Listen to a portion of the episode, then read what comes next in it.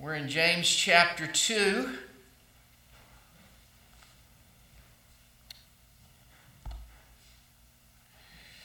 We're going to be in the second part of James chapter 2. We're going to be reading verses 14 through 26 because we believe that this is God's Word uh, communicated through uh, James. Use James' uh, uh talents, use James' way of speaking, and yet God, through His Holy Spirit, guided him in such a way that these words are God's words.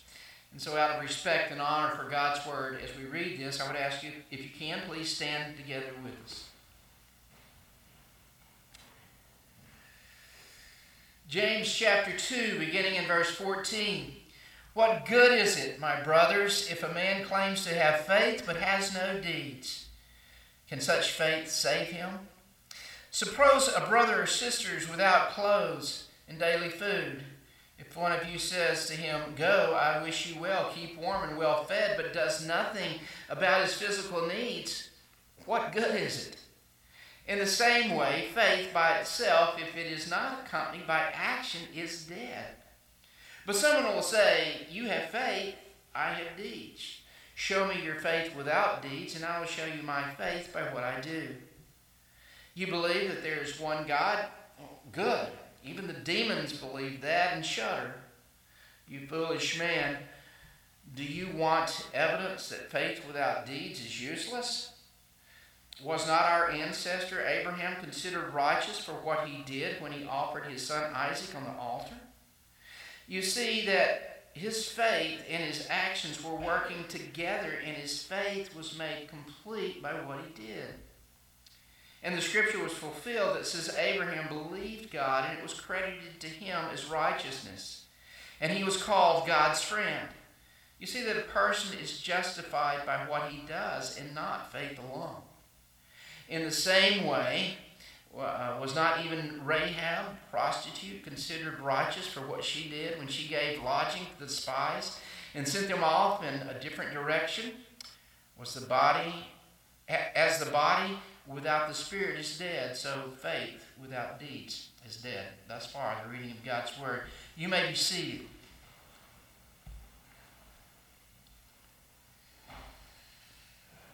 Now, in a couple of weeks, not this coming week, but the next week, um, we'll be remembering uh, Halloween, right? Of course, next week we're going to talk about it and say, well, we're, we're not remembering Halloween, we're remembering Reformation Day.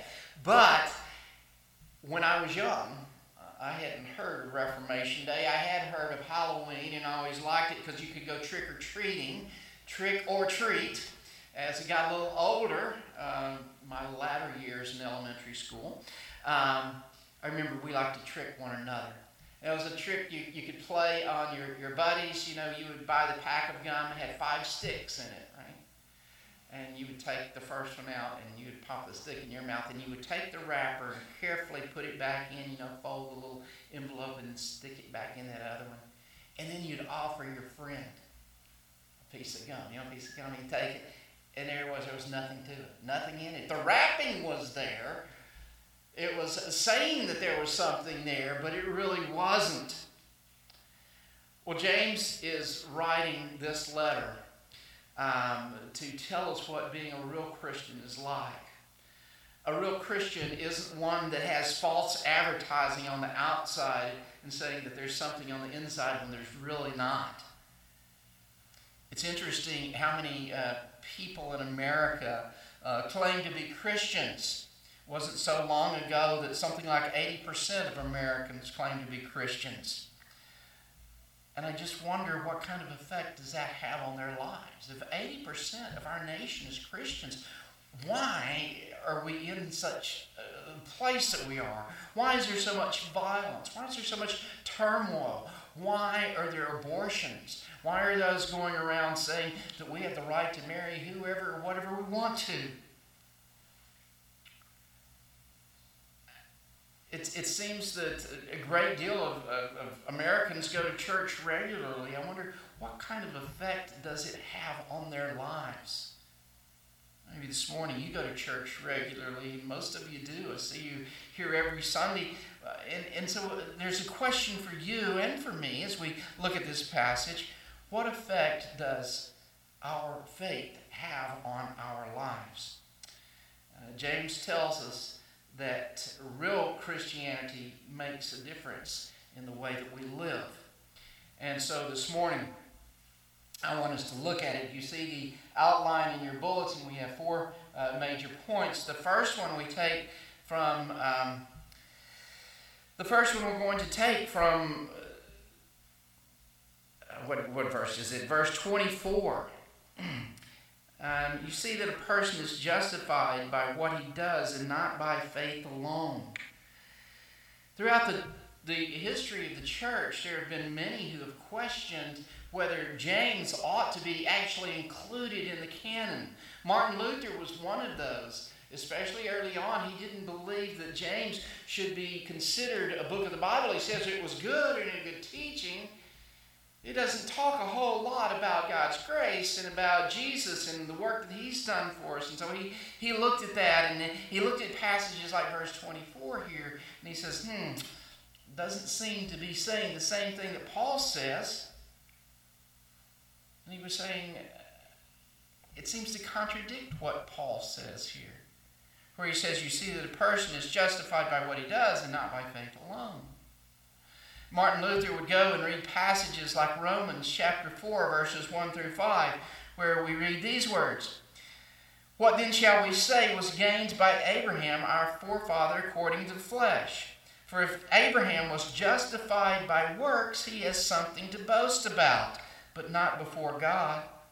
For what does Scripture say? Abraham believed God, and it was counted to him as righteousness.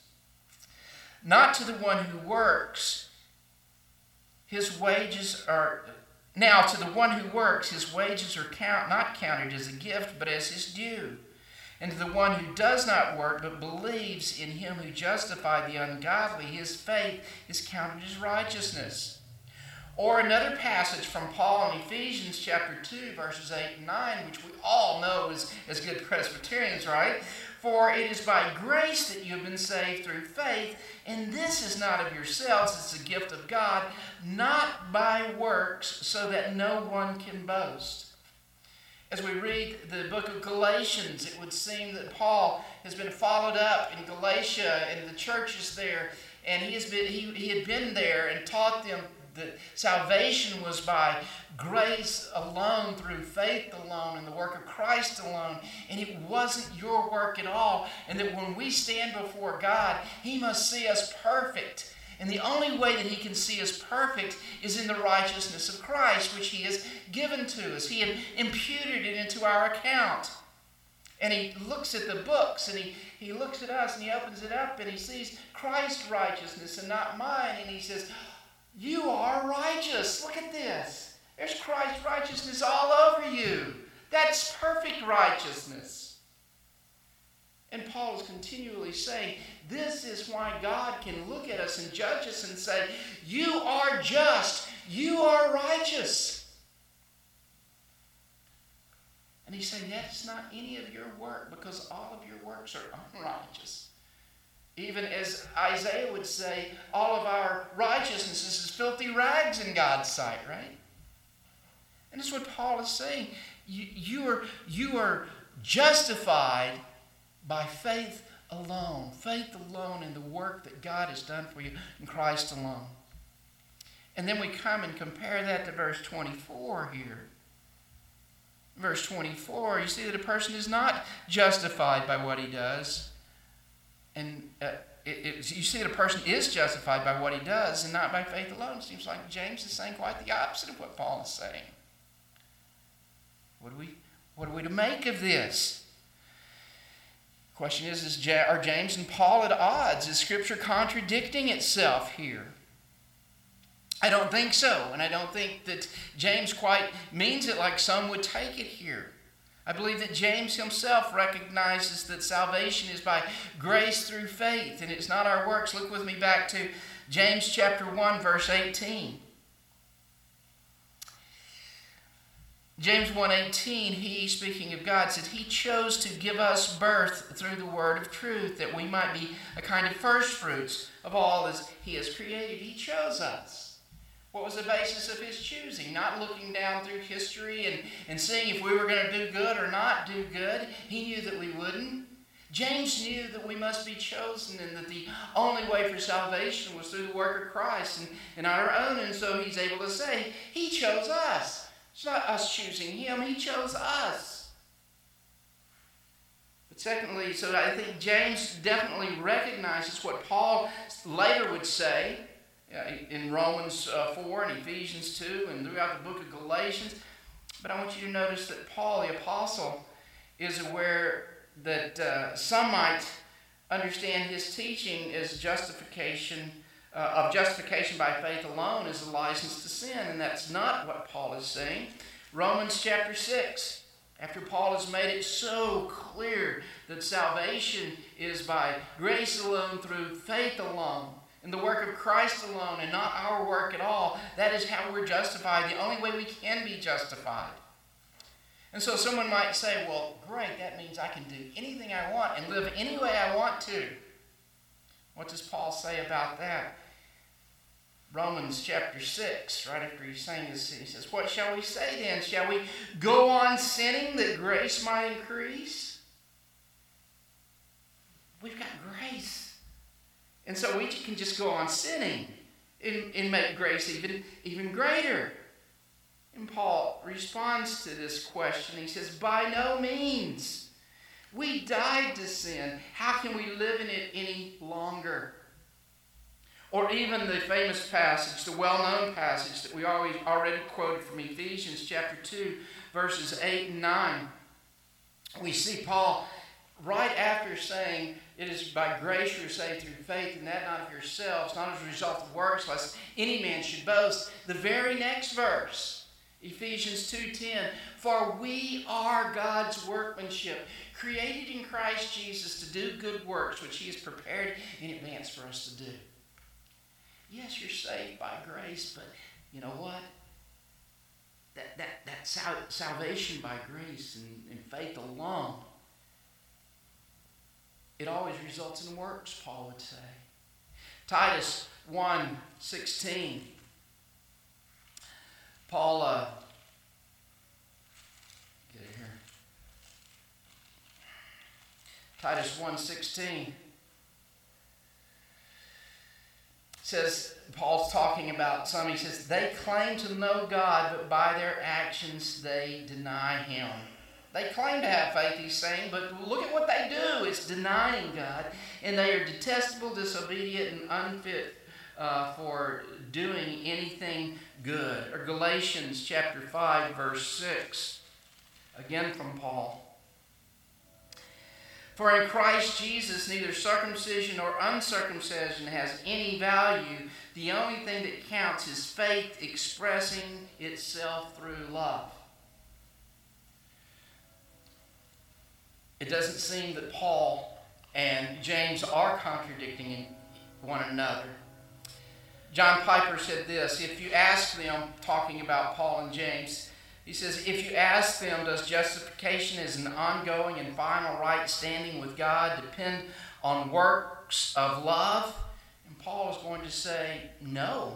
If by works you mean deeds done to show that you deserve God's ongoing blessing, and James is going to say, yes, if by works you mean the fruit and evidence of faith, like Abraham's obedience on Mount Moriah, and Paul's going to say, I agree with James based on his definitions. And James is going to say, I agree with Paul based on his definitions. So faith alone, well, faith alone is the instrumental cause of our salvation, not a work of ours in any way. It is the basis on which God justifies us, but it doesn't stop there we continue to do the we, we begin or are able to begin doing the good works that God has for us to do. And Paul's going to agree with James that it is always evidenced in your life by works. doesn't add to your justification at all, but it is always evidence of your works. James goes on, second point here. He talks about the value of non working faith. Verse 14 What good is it? What good is it, my brothers, if a man claims to have faith but has no deeds? Can such a faith save him? Suppose a brother or sister is without clothes and daily food. If, uh, if one of you says to him, Go, I wish you well, uh, keep warm and well fed, but does nothing about his physical needs, what good is it? In the same way, faith by itself, if it is not accompanied by action, is dead. You notice the adjectives Paul uses for uh, non working faith here in verses 17, and, and he says it's dead, which we just read. Again in verse 26, he says, So faith without deeds is dead. In verse 20, he says, It is useless. The faith without deeds is useless, he says. A, a faith that is without works is dead and useless. This past week, I've heard some examples of uh, individuals who have needed batteries to start their uh, tractor in one case and a car in another. You go out and uh, you, you, go out to, to get in your car, get on your tractor, and go do something. You turn the key, and nothing. Absolutely nothing. You go, that useless battery, it's dead. it's no good to you at all at this point, is it? That's the way James describes a faith without works, it is nothing. The reformers, when they were talking about saving faith, they said that there are three aspects to saving faith. The first one is that you have to have an, an, an understanding about what's being said. You have to understand that in Christianity we say that you are a sinner and that you need forgiveness, and the only forgiveness that there can be is through the work of Christ. You have to understand that that is what's being said, that you have to trust in Christ. A second aspect of, of reform, so the first aspect of reforming faith, you have to be able to understand it. Secondly, you have to acknowledge that it is true. You would say, Yes, I know that that's what's being said, and I believe it. I don't believe that I'm good enough. I believe it is only through Jesus. But there's a third aspect of saving faith, according to the reformers, and that is when we put our trust in that. Because you see, uh, as James mentions here about uh, Satan says, you believe there's one God, good, even, even the devil believes that, right? So you say, I can recite the Apostles' Creed, that's what I believe. Well, I think even Satan can do that, right? He knows that it's true, but is he trusting in it? There's a there was a man several years ago, I believe it was in the earliest part of the 20th century. His last name was Blondin. And he was one of the greatest tightrope walkers of all time. He uh, went to Niagara Falls, stretched a, a, a, rope across Niagara Falls, and, and he walked across, came back, and there's a big crowd there cheering him and everything. He says, That's great. He pulls up a wheelbarrow, puts it on the, on the rope, says, How many of you think I can go across with this? And they go, Yeah! You know. He goes across with a wheelbarrow and turns around, comes back, and they're just loving it. And at this point, Blondin says, How many of you think that I could carry a person in this wheelbarrow across and back? And they're all, Yeah, yeah, see when you can do it. He says, Okay, who's my first volunteer? Makes a difference, doesn't it? There was no volunteers at this point. Yeah, I believe you can do it, but uh, I'm not putting that much trust in you when we say that we believe in Christ's work alone for salvation, we are, we're putting our trust absolutely in Him. And in putting our trust in Him, we say, You know what's best. You know what's right. You know what I need to be doing. And I can trust that. And so that's what I will do. In Matthew chapter 7, Jesus speaks of, of people who would believe in him and, and have works uh, or, or, believe you know, and all the, all the truth of the matter. But listen to what he says in, in Matthew 7 21. Talking about the last judgment, he says, Not everyone who says to me, Lord, Lord, will enter the kingdom of heaven, but only he who does the will of my Father in heaven. only he who does the will of my Father in heaven. That's what James is saying. That's what Paul was saying. And so this morning, we, we think of so many politicians who, in an effort to get the Christian vote, would say, Yes, I'm, I'm religious, I'm a Christian, I'm faithful to my church. But in order to get the votes of those who might not like Christianity, he would say, But I'm not going to let my religious faith affect the way that I rule. I think we would have to claim their faith as a dead faith. If it's not going to affect the way you live, it's of no value for those who refuse to let their Christianity affect their lives, we must claim that their faith is dead. It's of no use. It is not a saving faith. How many people in the world do you know who haven't darkened the door of a church in, in years and years and they go out and just live a, a lifestyle that is totally foreign to Christianity and they say, Yes, I believe. I've got my Bible here. Look, on the, I've got it written down here on the last page the day that I prayed to receive the Lord. I believe. Would have to look at that and say, That faith is of no use whatsoever. There's no value in faith that is not working, and that's what James is saying here. He gives some examples of non working faith in verses 15 through 17. He says, uh, um, Suppose brother or sister is without clothes and daily food. If one of you says to him, Go, I wish you well, keep warm and well fed, but does nothing about his physical needs, what good is it?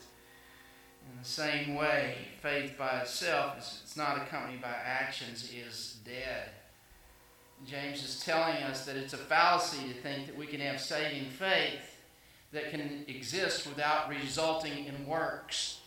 Again, when Jesus is talking about the last judgment in, in Matthew 25, remember what he says about those who come and he turns to those on his right and he says, Well done, my good and faithful servants. Come in and enjoy the paradise that's prepared for you.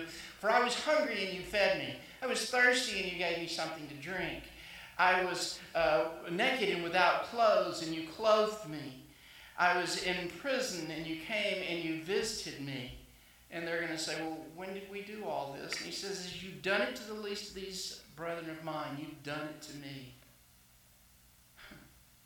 It's an example of working faith. And then Jesus would turn to the others and say, You didn't do it. And they say, When didn't we do it? And he says, When you didn't do it to the least of these brothers of mine.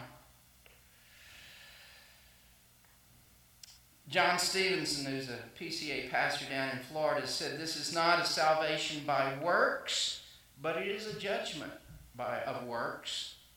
Your works are described here as a manifestation of your faith. How you treat others is a sign of how you feel about Jesus. if something is really going on inside, there will be a resulting effect on the outside. Right knowledge is not saving faith. Even the demons have right knowledge. They could certainly recite the Apostles' Creed, but there is no salvation there. Then uh, James goes on. Not only does he tell us, basically, tell us that uh, uh, a faith without works is dead, and that it has no value. And he gives us an example here of how that would happen. You just tell somebody, uh, "Be blessed, be warm, and be filled," and, and but you don't do anything that's not helping. And then he gives an exa- a couple of examples of working faith. In verses uh, 21 through 23, He says, Was not our ancestor Abraham considered righteous for what he did when he offered his son Isaac on the altar? You see that his faith and his actions were working together, and his faith was made complete by what he did. And the scripture was fulfilled that says, Abraham believed God, and it was credited to him as righteousness, and he was called God's friend. It's interesting here that when Paul is talking about uh, salvation without works, but salvation is based on faith alone in Christ alone, who does he use as an example? Is his prime example? Uses Abraham. Where does he quote?